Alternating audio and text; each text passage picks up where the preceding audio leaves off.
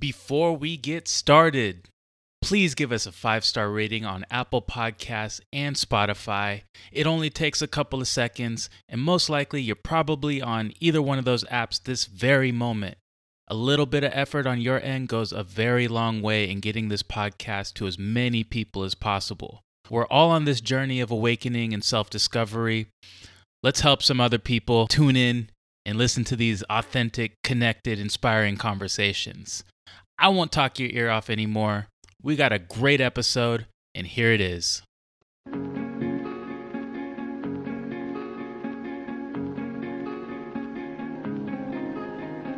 Welcome to Opening Presents, the podcast about creative self realization. My name is Aaron Robinson. Thank you so much for joining me.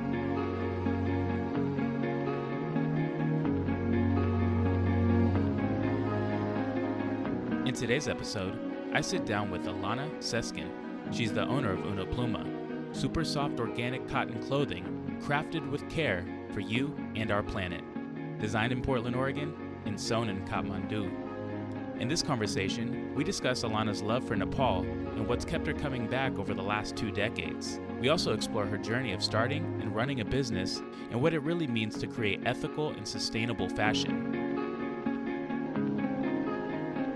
If you enjoyed this episode, make sure to share it with a friend. Now, without further ado, welcome to Opening Presents.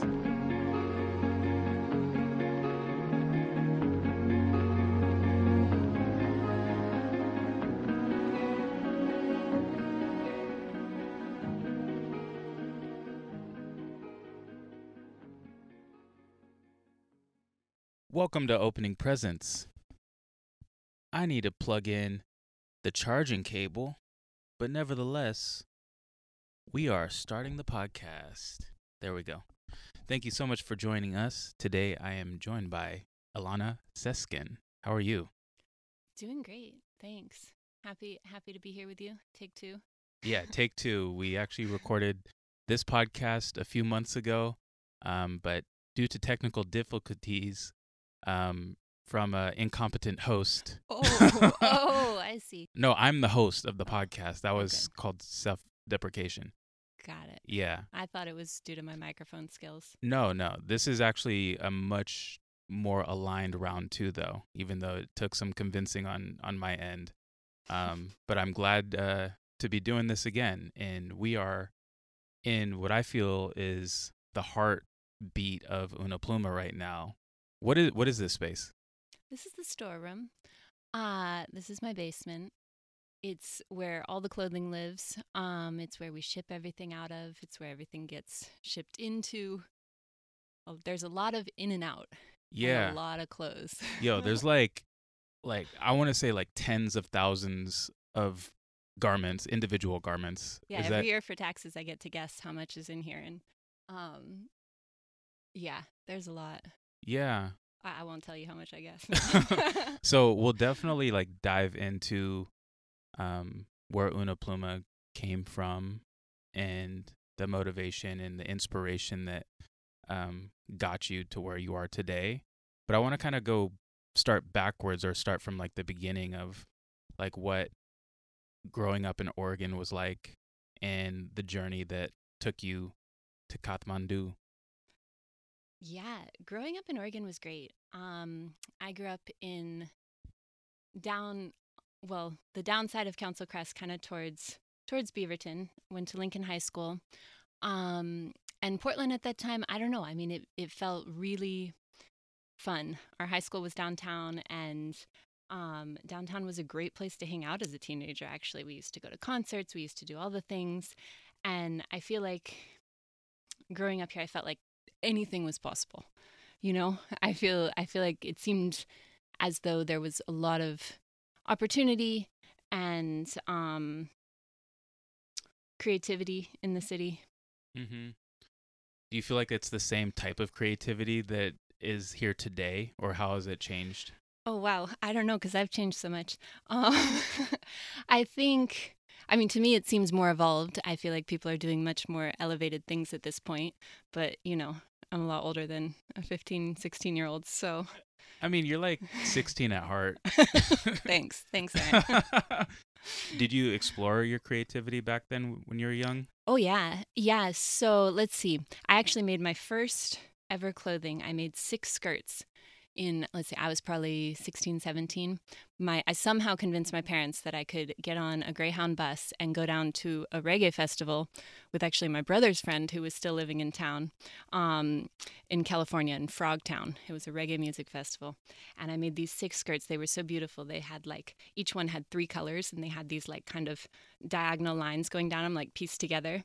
So you'd see each of the colors twice, except one you'd only see once. Anyway, they were very beautiful, and I made six of them, and they were lined so you wouldn't feel the um, the seams tickling your legs. And I took them on the bus, and I sold them in the parking lot, all six, within the first like 36 hours. Damn. And yeah, and that paid for my trip down there, and I was like, wow, I can make things and sell them. yeah, where did like the inspiration to make clothing come from? Wow, yeah, I mean, clothing was. Well, actually, I just flashed on the fact that maybe it came from my mom. Um, when I was younger, I ice skated uh, competitively, and she used to always sew my costumes. Um, she had a sewing machine, and she would, you know, in these costumes. I mean, I, I, I'll never wear one again. But you know, imagine like sequins and like a leotard with sequins and a little skirt and all this stuff. But that actually takes a lot of work and it takes a lot of sewing skill. And I think maybe by just seeing that kind of skill, she made my Halloween costumes. I'm sure through seeing that. And then as I got older, I really got into kind of, um, well, I really got into skirts. It all started with skirts. Mm-hmm. The first skirt, I called my mom one day at work and I was like, hey, mom, I was like, how much do you like that purple sheet up in the in the cabinet? And she was like, I don't know why. And I was like, well, can I cut it up and make a skirt? And, and how about the blue pill- pillowcase? And that was probably like the Mm. first skirt I made. And I started out just by, yeah, cutting up any big fabric I could find. I just wanted skirts that you could move in. Mm-hmm. And dancing. Yeah, that Yeah. have like, you could spread your legs and, you know, like what I'm wearing right now. You guys can't see. Yeah. Uh, but that's really important to me, like long skirts where you actually have mobility. Yeah. You know? Most definitely. That's awesome. This see, this is why I'm glad that we're doing this again because that is a major component to the story and figuring out how we land on the paths that we're currently on as adults. It's like where does it all begin? Yeah. Um a lot of the times it's like filling a void that was never filled when we were young and we have to like kind of uh backtrack and and uh help ourselves I mean, out. isn't everything we're doing in our adult life like trying to fill voids? yeah, but like seeing like the seed of in- of inspiration, like to go to a reggae fest and sell, like how validating of an experience to choose something. Like I'm going to make something. Well, and at that time I was a kid, so I had no money, you know. Yeah. So like buying the ticket and the Greyhound ticket and all that, it was a couple hundred bucks. And like in my mind, it was like, could I, could I make this an activity that pays for itself? Yeah, but it's like most people, and it, myself included, like I wouldn't even ask like my mom if I was like into making skirts or whatever. I would be like, I wouldn't think like, oh, let's repurpose the pillowcase, like, or repurpose the fabric or the blanket or whatever. It's like, no, you have to go to a store and purchase the fabric and all that kind of stuff and go the traditional professional like there's steps and things yeah, rather I've than never looking been professional. rather than looking at the things that you have and it's like oh like we can repurpose these things and make it into something else and give it a second life and that's something um uh i guess it's like the baseline of resourcefulness at the end of the day and um having that kind of like as your like a natural state of like looking around and like what can i do in like with what i have is something i don't feel like uh I think it's something that's like stopping a lot of creative processes. Is well, I is think that. it's absolutely vital if you're an entrepreneur to be able to do that. You Mhm. know, what can I do with what I have? Because even now in my business, that's like the the core question. Because there's always there's always things that aren't going to go exactly as you planned, or maybe you don't feel like you have everything at your fingertips. But the question is, what can you make with what you have? Mhm. How can you how can you do the best with what you have? Mm-hmm. Most definitely. I'm learning that day by day. So, growing up in Portland, you're a free spirit, let's say. Um, Free bird was the term often used. free free bird.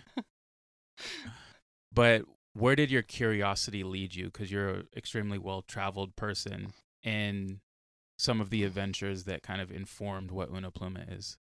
Yes. So my um my curiosity led me to Nepal.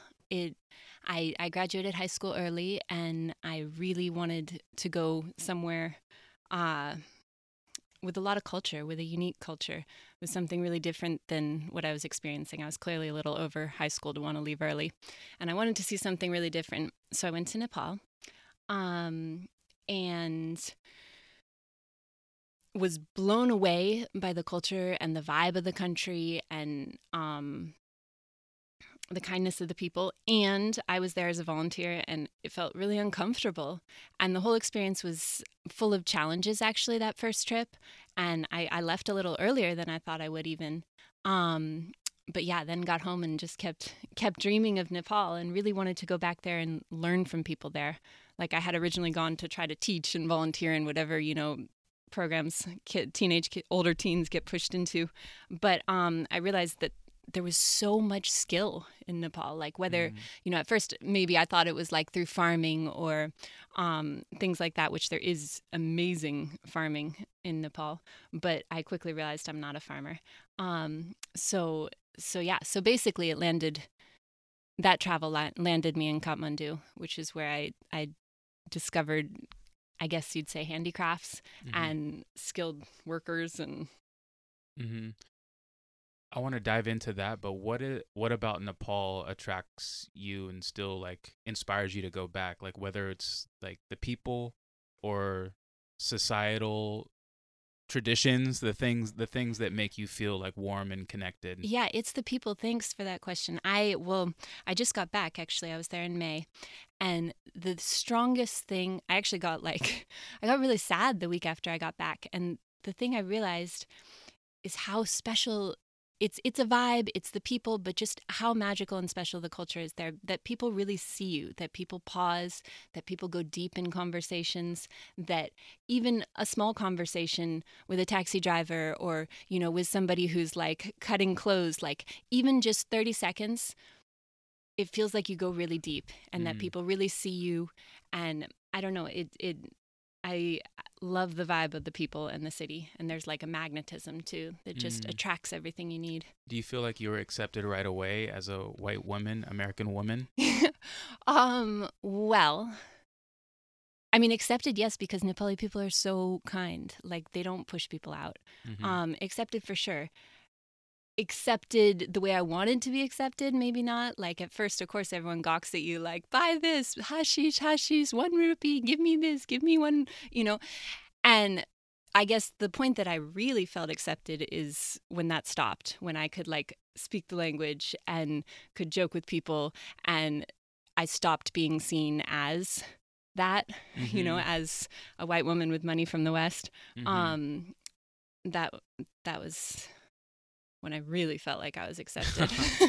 yeah, I feel like that's something that I long for when I visit Mexico because I go pretty often. Like I've been to Mexico like four times in like the last three years, so I, awesome. I feel like I go there enough. Yeah, and like that's the one thing that's missing because it's just like I can speak Spanish like just to basically just like give a rundown of where I'm from and who yeah. I am and like these signifier things of like this is where I'm from, this is like my brother and yeah. like I used to do this the, when like, I was 10 young. Point, 10 yeah. point taxi combo. Yeah, and then that's about it. and then I'm like, oh, there's something missing in my interactions here. And yeah, it's, like, it's even, really like, special speaking. when you can go deep. I mean, I lived in Kathmandu for the better part of 10 years, like from 2002 to 2012. Not the whole time, but most of that time. Mm-hmm. And when you really spend time in a place I mean, now when I go back there, it's like, I mean, I know those back alleys like the back of my palm, you know? Mm-hmm. And, uh, and people, it's still, you know, just people in grocery stores or whatever. I mean, all of that that you get by being there every single day. And then people know you and watch you grow up. And I mean, I even thought when I came home and was so sad this last time to be home, sometimes I feel more seen there and more um, accepted more who I am in Kathmandu than anywhere else in the world. Mm-hmm. You know? Yeah, I can definitely resonate with that.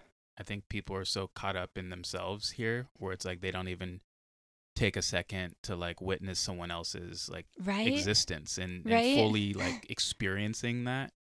Um yeah, it's a lot of like aversion and a lot of stuck in the mind. Well, it's it's also what we were just talking about before we turned on these mics, but slowing down. Like people in Nepal, when you walk away from someone, a common thing to stay, say is "bistare janus." It means like go slowly. Mm, Like people really, the whole life there is so much slower. mhm. And you know, you're you you mentioned that you're good at going slow. It's actually, I mean, that's why you're good at what you're doing right now. That's why you do go deep with people. You know, you're a deep thinker, and I think when you have a whole culture that's good at sl- going slow, it means you have like a whole culture of deeper thinkers, deeper interactions, Mm. Yeah, we have a culture of who can go the fastest right? and get rewarded. The It's biggest, thing. fastest, strongest. Yeah. Oh lord. like yeah, we got it definitely backwards. So I want to go back to where you're talking about like, uh, like learning to work with your hands and like introduction into factories and and an assembly line and and where you found yourself. Um, Yeah, Yeah. so it started super small. Basically, I realized I wanted to live in Kathmandu. And then, of course, you know, what to do in Kathmandu. Like, what are you going to do there? Um, not just going to twiddle my thumbs. And I needed money. Um, I mean, the economy was such that honestly, I could live there for a while without money coming from here.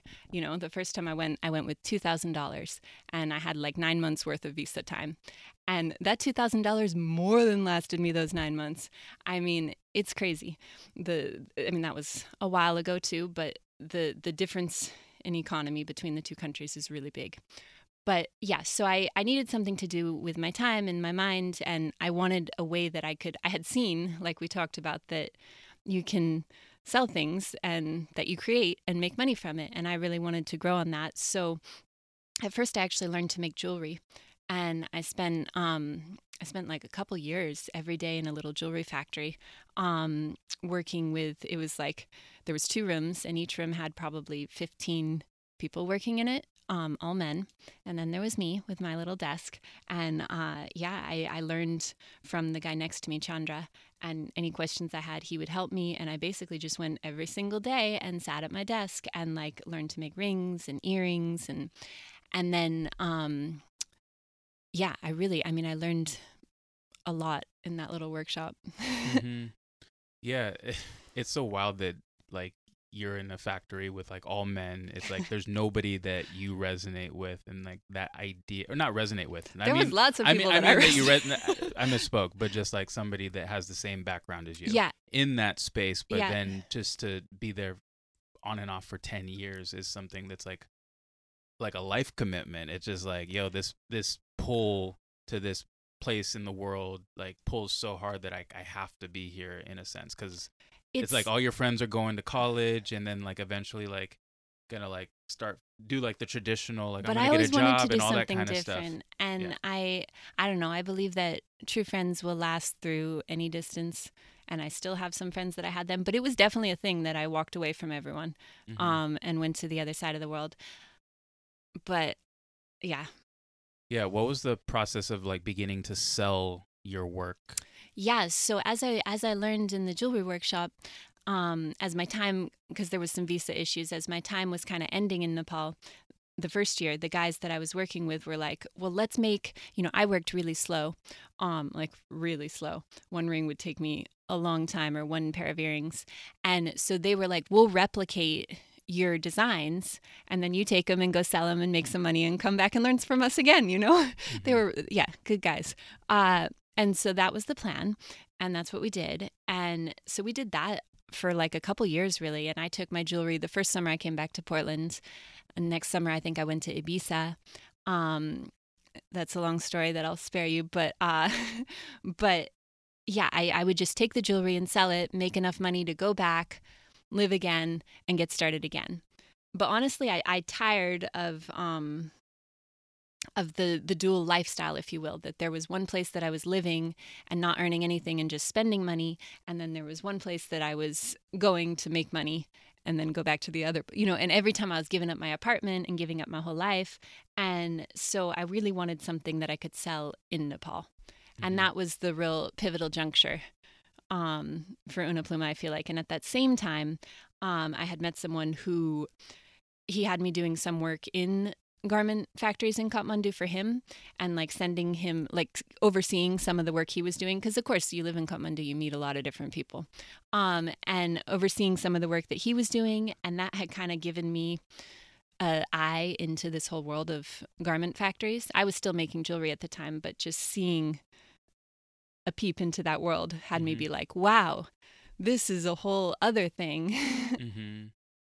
yeah like being in this room, I'm like, oh my gosh, like how much goes into it and like larger scale so productions and much. Yeah, and a lot of the factories like like do so much for all these different types of brands and companies and stuff. It's not like like some companies own their own factories but those are like one no if you own your own factory it's because you're huge. Like i don't i don't really know. I've never seen a factory that's owned by one company. And mm-hmm. i mean of course how many factories have i seen? Well let's say there's no factory in kathmandu that's owned by one company. Sure. Um i'm sure there is in places in india and china but these are these are huge. These are people selling like multi-million not even multi-millions billions probably. Mm-hmm. For the most part, people share factories.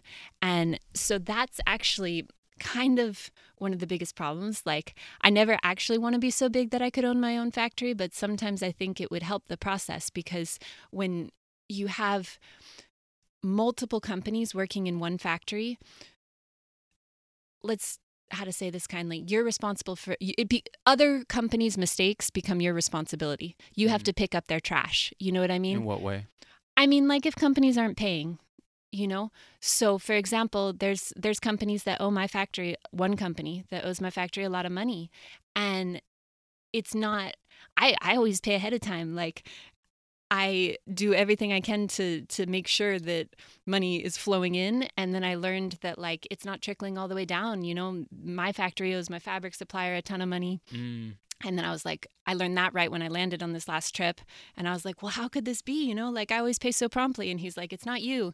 And it comes out that, you know, basically three times as much as my factory owes to the fabric supplier, this US based company owes to them. Mm-hmm. And this is problematic. You know, this is this is really problematic. Um, and so yeah, you have to when you work in a factory where a lot of brands work. I mean, I wish you could like vet the other brands or something because mm-hmm. it creates so many problems if people aren't paying. You can only imagine. I mean, yeah, yeah like yeah, factory processes like that's a whole giant thing, global fashion. But let's let's keep it okay. small. Like, where is what is your process like when it comes to creating a single garment? thanks for keeping it. Uh, no, no, no, no. We'll we'll definitely yeah we'll definitely go into that. what is well, my process? Yeah, because it's like like we all want to like live our passion and yeah and have something that's deeply connected that we express with the world and have people resonate with it. And if somebody were to walk into this room, like, and they're like, "Oh, I'm interested in making clothes," they may be intimidated or not know where to start. But yeah. where does your creative process start? So that is really hard to pinpoint on the nose, but I I mean, I think I draw I'm always drawing influences. I'm always like I will most likely remember your face. I won't most likely remember your name. I will definitely remember what you were wearing down to what fabric. you know, I always notice what people are wearing and I'm doing that all the time and I'm always my brain is always churning of like what would be a great thing to wear. It's just always there. And so then I go through these big pushes of, you know, often I make like paper patterns um, where I physically make a pattern and a sample of this thing that's been living in my brain. I won't lie, I base stuff off of other clothes I have. Like perhaps I have a dress that I like, but I wish it was a little shorter and I wish it had this and I wish it had that. And then you can, I just work from there to like transform it, if you will.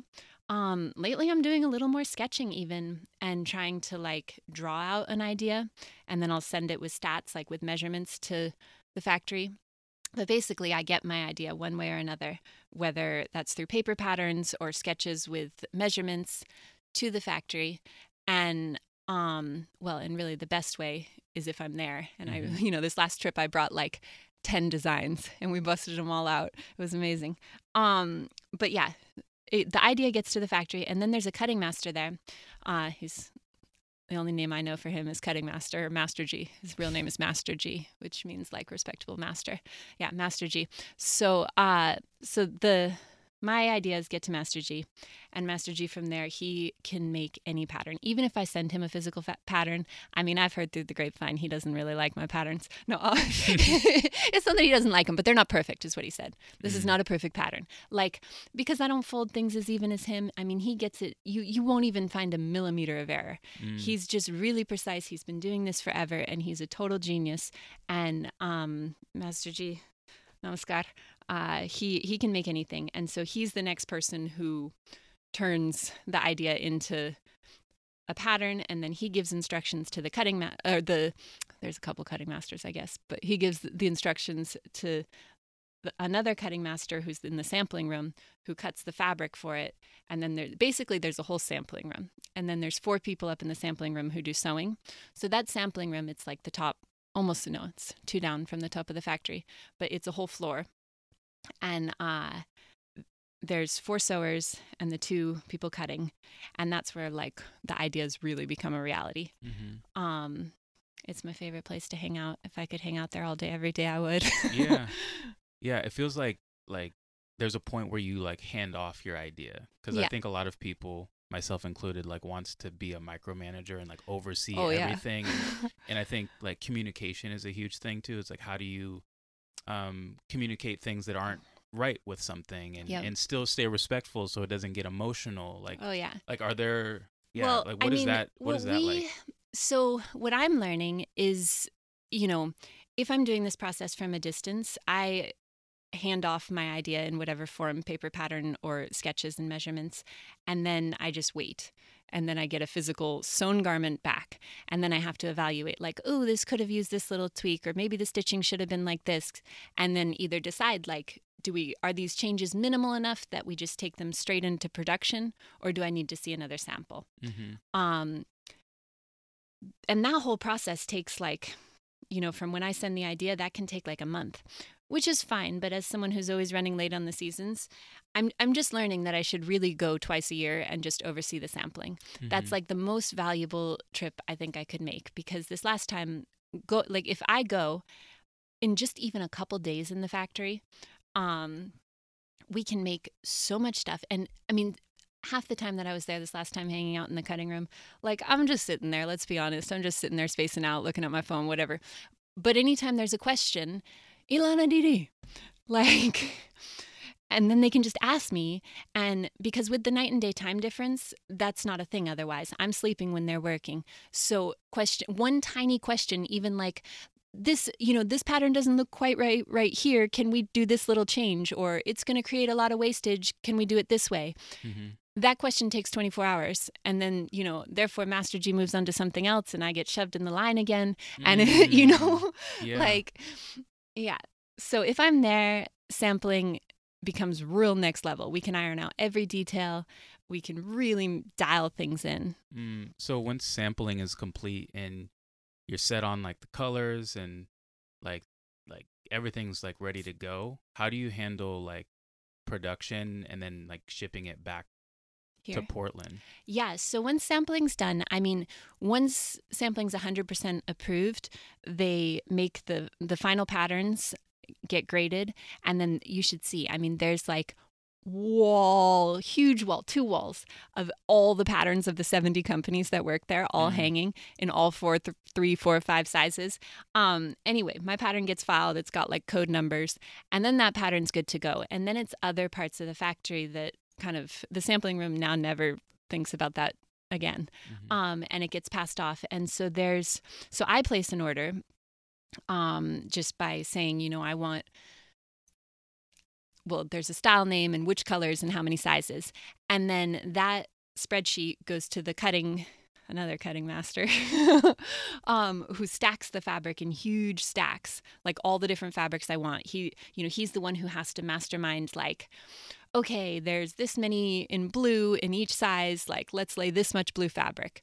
So you have to lay out all the fabrics and then he cuts them. Well, he works with one other guy too, and they cut everything in huge stacks and then that gets sent to stitching. And then after stitching, and that's and then they have the the people stitching it whoever's stitching it will have the physical sample we've made. So they're looking at the sample, they're looking at the pieces, and then that just runs, you know? And once the stitching's done running, it goes to finishing where they trim all the threads, Mhm. and then folding, and then packing. And then, it, um, you know, and a lot, I mean, these are, there's so many people who touch a garment. Like you can't believe. I mean, if you just think through what I just told you, that's a lot of hands, Mhm. you know? And yeah, the finishing the finishing is all done around this big table with like the most amazing crew of women. They are they they they light up a room. Um anyway, a lot of people go into this. It gets packed, it gets folded, gets packed into our awesome cloth bags. And my cargo guy, Mahesh, he um he basically goes to the factory and picks up all the boxes in a Mhm. truck takes them to the airport essentially where you have to clear customs you have to clear customs on on clothing Mhm. so you clear nepali customs and then they you know ultimately these days sit at the airport for like one to seven days waiting for a plane and then they get on a plane and once they get on that plane from nepal they're here in like three to five days Mhm. boom big boxes on the doorstep Yeah. So then you're you have all of these clothes, and I think from this point, what are some of like the hallmark garments that you are like? Excited about Yeah. Um, well, so first we'll say the couple things that everyone's excited about, and then we'll say the things that I'm Yeah, excited yeah. about. So everyone loves unders. This is the thing I've learned. That's that's the un- over there is the unders. Uh, you know what do you what do you call one of those? Cabinet. Yeah, cabinet or like our our Armoire. Yeah, yeah. armoire. yeah, so that's got the full unders rainbow Is that what you kind of started with? With unders. Yeah. no, unders just started in 2019. Uh-huh. Um, yeah, unders are like the the game changer. Mhm. They're the bread and butter. They're the thing that I didn't know till I knew I needed. Um, yeah, unders.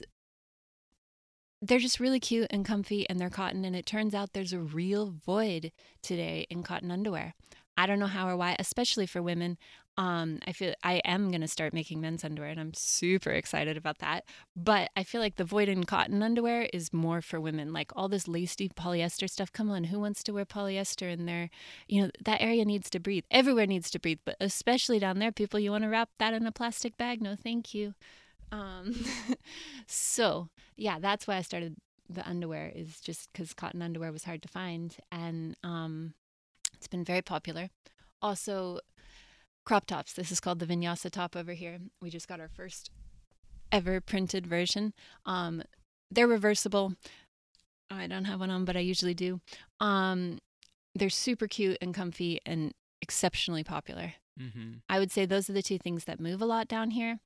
The thing, if I'm looking around right now, what am I the most excited about? Um, two things.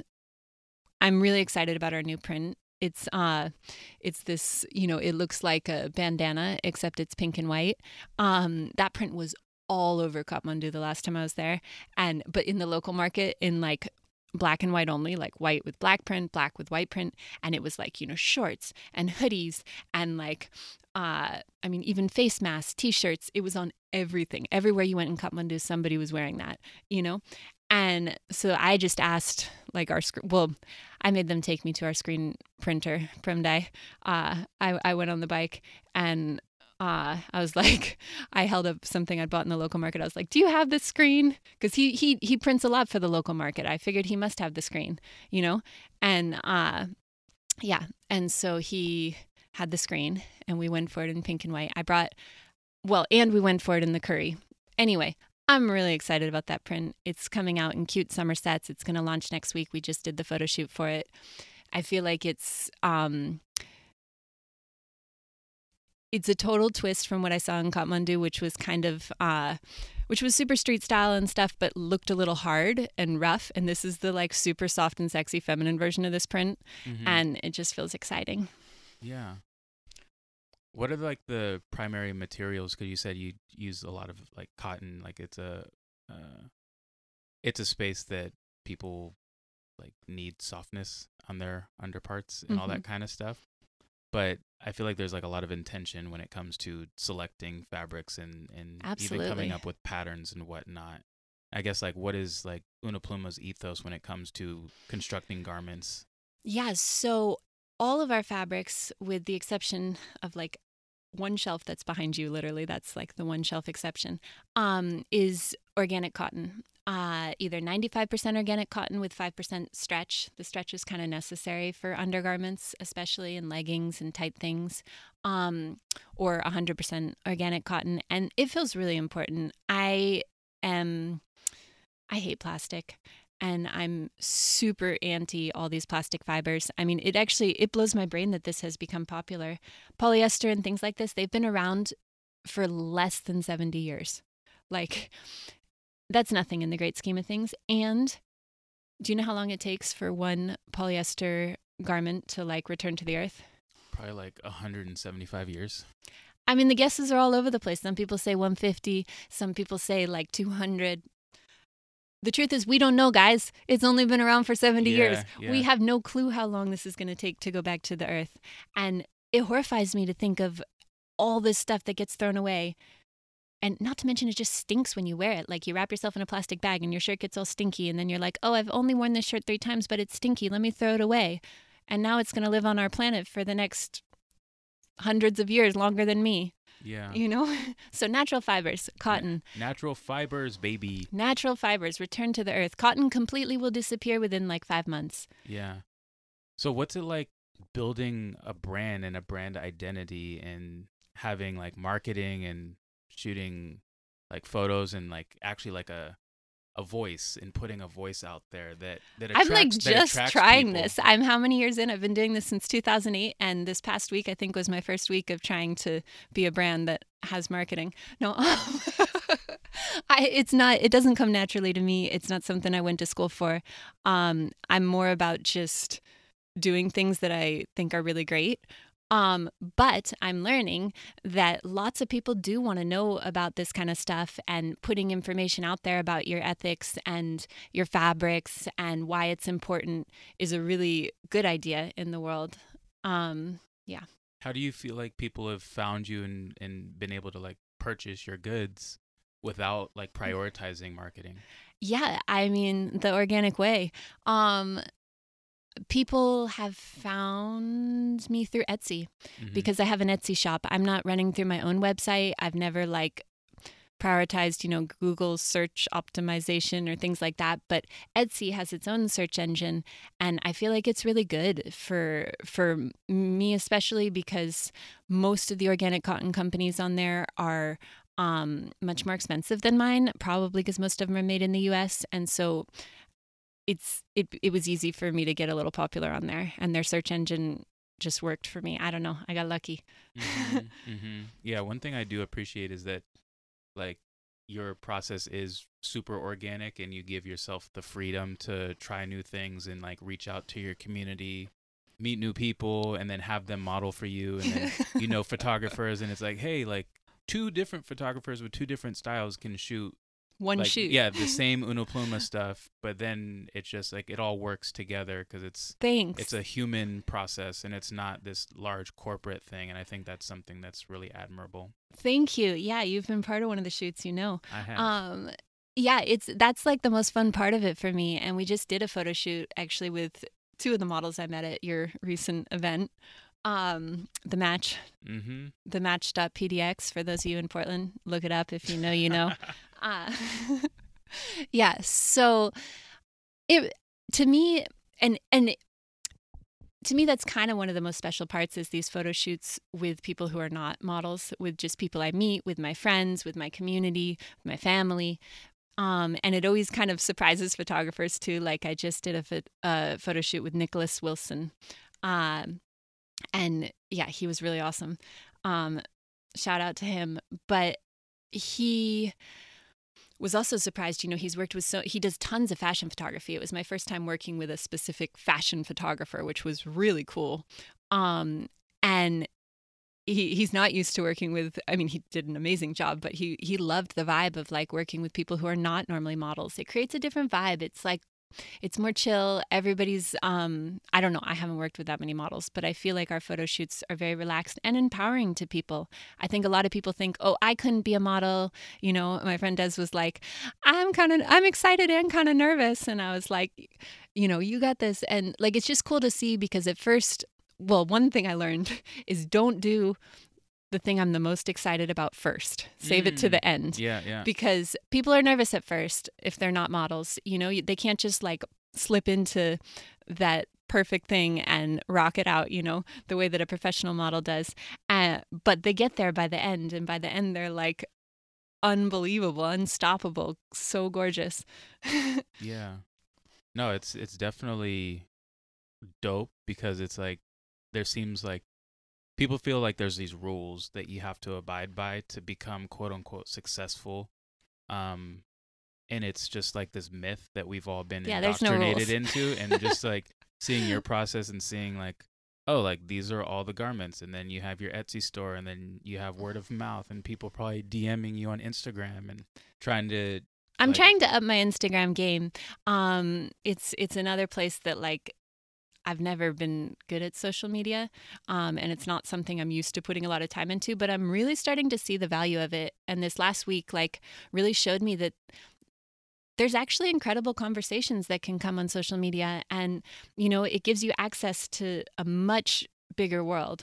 Yeah, yeah. I think just along that lines is like giving yourself time to like grow on something, whether it is a new platform or a new way of doing things. It's like, yeah, like you're not into like SEO marketing, but you've gotten so much like success thus far without those things. so now it's like thinking of, oh, like how can we onboard this? And maybe it's reaching out to somebody that you meet in an organic way that's like, oh, in my day to day job, I do marketing and SEO optimization. Totally. Cool. Let me have hey, my hit me up if that's that. your thing. well, that's Uh, that's that's like Anybody listening out there, if that's your thing and you feel like you could be that person for Una Pluma, please hit me up. yeah. Yeah. But it's like that's that's how things work. Like shooting your shot, like connecting the dots, and Right. and just asking and putting people in places to succeed. Like like just even today, like Wieden and Kennedy, a, a Always. advertising agency that I've worked with before, they they made a post on Instagram that was like, "Hey guys, like we're we're back and fully into the office again." And it's been a long time, but we needed that break. And it's like in the comment section, I'm like, oh, sweet. Like, let's uh, set the vibe for an intentional and mindful workplace culture. And uh, let's do live meditations in person every single week in New York, Japan, Shoot the Portland, shot, Aaron. Portland, all of that. Like, and you can hire it. me to do that. And, you see, and that's you what, have like it's like that's what I want. It's like, yo, like Portland, bring me in multiple times a week for a couple months. Let's do a, like a contract situation. Like fly me out to New York so I can be in their office and do the same thing. Fly me to Japan so Yeah, to do their office and uh, it's like I, if you have like the vision or if you kind of know what you want roughly instead of just being in this like disconnected visionary like oh I don't know how it can get done. I'm like I'm telling you how it can get done like well, right and now. you gotta you gotta shoot a lot of shots, but Yeah. shoot the shot every day, everybody, because exactly like I saw know. I saw that this morning. I was like, yeah. Uh, I mean, you have to try, and you know, I, I tell my son all the time. I'm like, he he gets really frustrated about making mistakes, and I'm like. Every you have to make mistakes. I'm like, if you're not making mistakes, you're not trying. And so, you know, people worry so much they don't shoot the shot because they're afraid they're gonna miss. Okay, so you miss. So what? yeah. like nothing happens i mean and with with a bigger business like this like flops are flops it's true like if i order a style that's just totally unsuccessful that definitely becomes my problem like what do i do with that Mhm. um what do i do with those clothes what do you do with that? yeah good question i mean thankfully i mean honestly usually i just I try to order a small quantity of a new style. I always go small on new styles, and I, I just hope that they'll sell over time and they dwindle. And then when they get down to like the last few things, I'll kind of bargain bin and sale bin it. But sometimes the mistakes are bigger than that that happen. And like that's kind of what this past week on Instagram was about is moving on those mistakes. I, I realized Instagram's a great place to spread the word and be like, okay, like we had these pants that literally this gorgeous fabric that they sewed inside out hmm and I don't know how, I don't know why, but it, I never wanted to sell them as my original vision. So it was like what to do with that. And there's you you you put it at cost, lower than cost. I mean, this stuff moves. People will still rock it. It's still good clothing, you know. So you Mhm. just move it at a cheap price. I think that's the answer. move it at a cheap price. well, this may be a large question, but what is ethical fashion? what is ethical fashion? Um, I mean, having just done a whole week on this, you can. There's a um, a highlight in my Insta story called Fair Fashion. If you want to geek out and do a lot of reading, um, ethical fashion to me means your ethics across the board, your your values go deep into every bit of the process. So that means ethical fashion includes sustainable materials, materials that are going to decompose, materials that aren't, you know, organic versus regular cotton because conventional cotton pours pesticides into the soil, into the rivers nearby, into the vegetables that people who live nearby are eating, you know. Um and so starting all the way there like ethical with the materials ethical with how people are paid and their working conditions. Um, and, you know, that includes physical space in a factory, that includes hours that they work, that includes days off, that includes paid holidays, that includes things um, that people are paid a fair, livable wage, paid promptly and on time. Um, that me, that I pay promptly on and on time as well. Um, I'm included in the paid promptly and on time. Like I need to pay my manufacturer. Um, ethical, that everyone's taken care of basically in the mm-hmm. whole process. Ethical fashion means that of those probably more than a 100 hands that have touched one final garment, they were all treated well. Yeah. It, it feels like it's a huge it's, task. It's yeah, it's a huge task because there's so many different like places to be accountable for and well and i'm learning that like fair trade in general like first of all fair trade certified usa means absolutely nothing. I'm just going to put that out there. They you know they want to collect their fees and they don't have any follow through in terms of checking up that places are really following these standards of production. But people who really care about fair trade there is a few other organizations out there fair trade federation fair trade world they actually won't touch the garment industry. They work most of the time with agriculture, like with chocolate, with coffee, with these kinds of things, because um, it touches less hands. Mm-hmm. Like when you get to the, it's the garment industry is so complex. I mean, even if you want to be the best boss possible, how are you possibly going to have contact with every hand that touches a garment? There's just so many people, down to the people who grew the cotton, who picked the cotton, who milled the cotton, who made the textiles, who shipped the textiles, who cut the textiles, who, you know, trimmed the threads, sewed the garment. I mean, on and on and on. And so you have to I, I try to do the best I can in the process. I am by no way saying that I'm doing it perfectly. And my goal every year is just to kind of try to keep meeting more people, you know? Mm-hmm. Um, keep going to the side of the world where things are made, just keep being present, keep trying to see more of the process because when you see things you find what needs improvement. Yeah. Most definitely. So, what do you like doing outside of making your business your life? I think it's a beautiful life that you've created for yourself. But how do you like to enjoy yourself? How do you stay connected and centered with yourself and with your son and your friends and the family while steering this Una Pluma ship? Wow, you think I'm collected and centered? I mean, I'm just projecting. Yeah, I don't think I am. Um, I'm asking, how do you like I, find? How do I find that, that peaceful place? Um, well, I, I mean, cooking and eating good food, getting together with friends. I, I am learning how important contact with community is and just trying to, you know, host dinners, have dinners with friends, get together with people over food. That definitely brings me peace. Um, I have my like one to two minutes in the morning. It's really literally barely that, but I do every morning make a point of, you know, putting my good thoughts and grounding and intention into the day. Um, what else do I do? I don't know. For sure. I mean, I'm a mom. I'm a I'm a single mom of a 10 year old, and I run my own business. Like those two things pretty much occupy my life. Yeah, most definitely. well, before we started the podcast, this is a podcast first. I saw a, a deck of cards and I thought it would be cool to bring them out. Yes, from my bathroom. So there's these 49 great questions. I shuffled them. I'm gonna ask. I'm gonna pull one from the deck It's like we can run through a couple of these. it's like tarot, but not. I know. I thought it was dope. I was like, oh, great! Like this is this is awesome. So the first question is, what does a perfect day look like for you? Oh wow. Um, a perfect day. I, I don't I don't know if I believe in perfection, but a great day um is warm. I love summer. Uh it involves waking up kind of late-ish, honestly. I love to get up at like eight or nine. Um I would have my peaceful moments. I would have my coffee. And then I don't know, probably like some mix of getting outside and riding my bike or something, doing something active outside and getting together with people.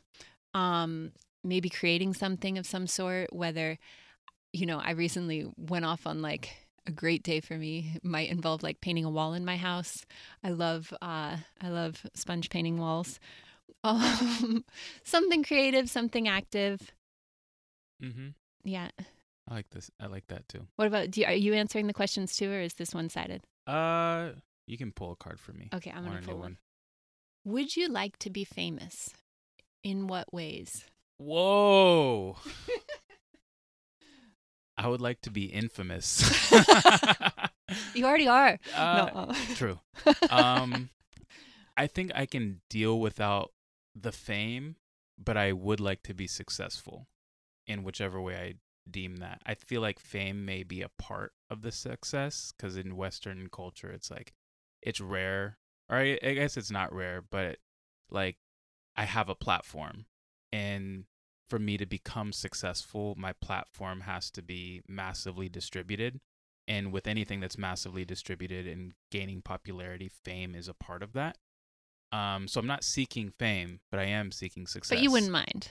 no, no, no. It's like that means I'm that means like I'm able to support myself and Totally. and get the things that I that I care about. Like I expressed to somebody like success is just having access to the preferences to your preferences. It's like I want to do I want to have like X amount of massages a week. I want to do Brazilian jiu-jitsu. Well, success is being able to have your perfect day every day. Like it's it's having the time and flexibility and freedom to do Yeah, what you want and to that's, do. That's all I want. And if like if there was no fame attached to it, I would be more than happy because then I'd be completely off of social media. But if it came with some fame, it wouldn't be the end of the world. Yeah, no, I, I definitely uh, don't mind attention. Next question.